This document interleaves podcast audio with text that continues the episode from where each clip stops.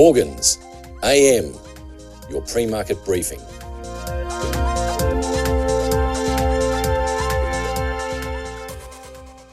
US equity markets and bond markets were closed overnight for the President's Day holiday. Meanwhile, the Financial Times and Bloomberg News reported on Sunday that the European Commission antitrust regulators are preparing to impose a 500 million euro fine against Apple after finding that it created an anti competitive environment by failing to inform iPhone users that cheaper alternative music streaming apps were available outside its App Store.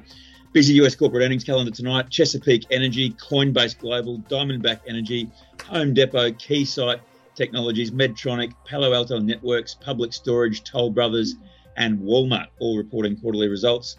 On the US economic data front, the Conference Board's leading index for January is released tonight.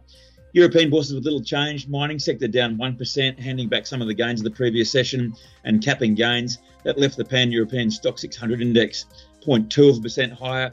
Germany's DAX slipped 0.2%. France's CAC was flat. Air Liquide and retailer Carrefour released full year results in Europe tonight. London FTSE 100 added 0.2%. AstraZeneca rallied over 3% after the US Food and Drug Administration approved use of the company's cancer drug Tagrisso with chemotherapy to treat a type of lung cancer.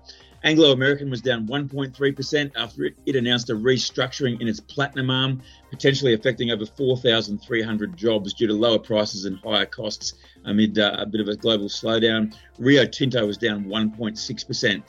Antofagasta, Intercontinental Hotels Group, and Barclays all posting full year results in the UK tonight.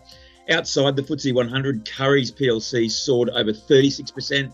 That was after both US private equity firm Elliott Advisors and Chinese e commerce giant JD.com con- confirmed they are considering separate bids for the struggling British electrical retailer. Currys management said it had already rejected a £700 million approach from Elliott, claiming it significantly undervalued the chain.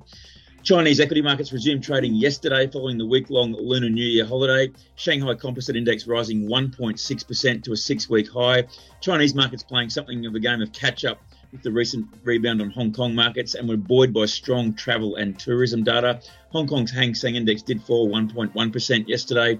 Base metals markets were mixed overnight. Copper down 0.7% to be trading uh, just over $3.82 a pound. Aluminium down 0.9%. However, nickel added 0.2% and zinc rose 0.8%. I mentioned that China travel data. China's travel activity and spending jumped above pre pandemic levels during the Lunar New Year holiday. Some 474 million domestic trips were made during the eight day festival. That's a 34.3% jump from a year earlier, according to data from the Ministry of Culture and Tourism. Tourists spent nearly $633 billion on domestic holiday trips. That's up over 47% on, on the year earlier, according to uh, that, that data.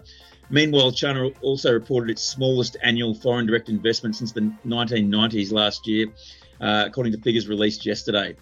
Meanwhile, the People's Bank of China announced the latest decision around their one year and five year loan prime rate later today. Benchmark spot iron ore was down $3.85 or 2.9% to $127.25 a metric tonne. Gold futures settled $7.40 or 0.4% higher at $2,031.50 an ounce. Benchmark oil prices little changed. WTI edged 10 cents higher to 79.29 a barrel. Uh, Brent inching 9 cents higher to 83.56 a barrel. Aussie dollars buying about 65.4 US cents. Reserve Bank of Australia releases the minutes of their February monetary policy meeting later today. This is general advice only, and we have not considered your needs or objectives.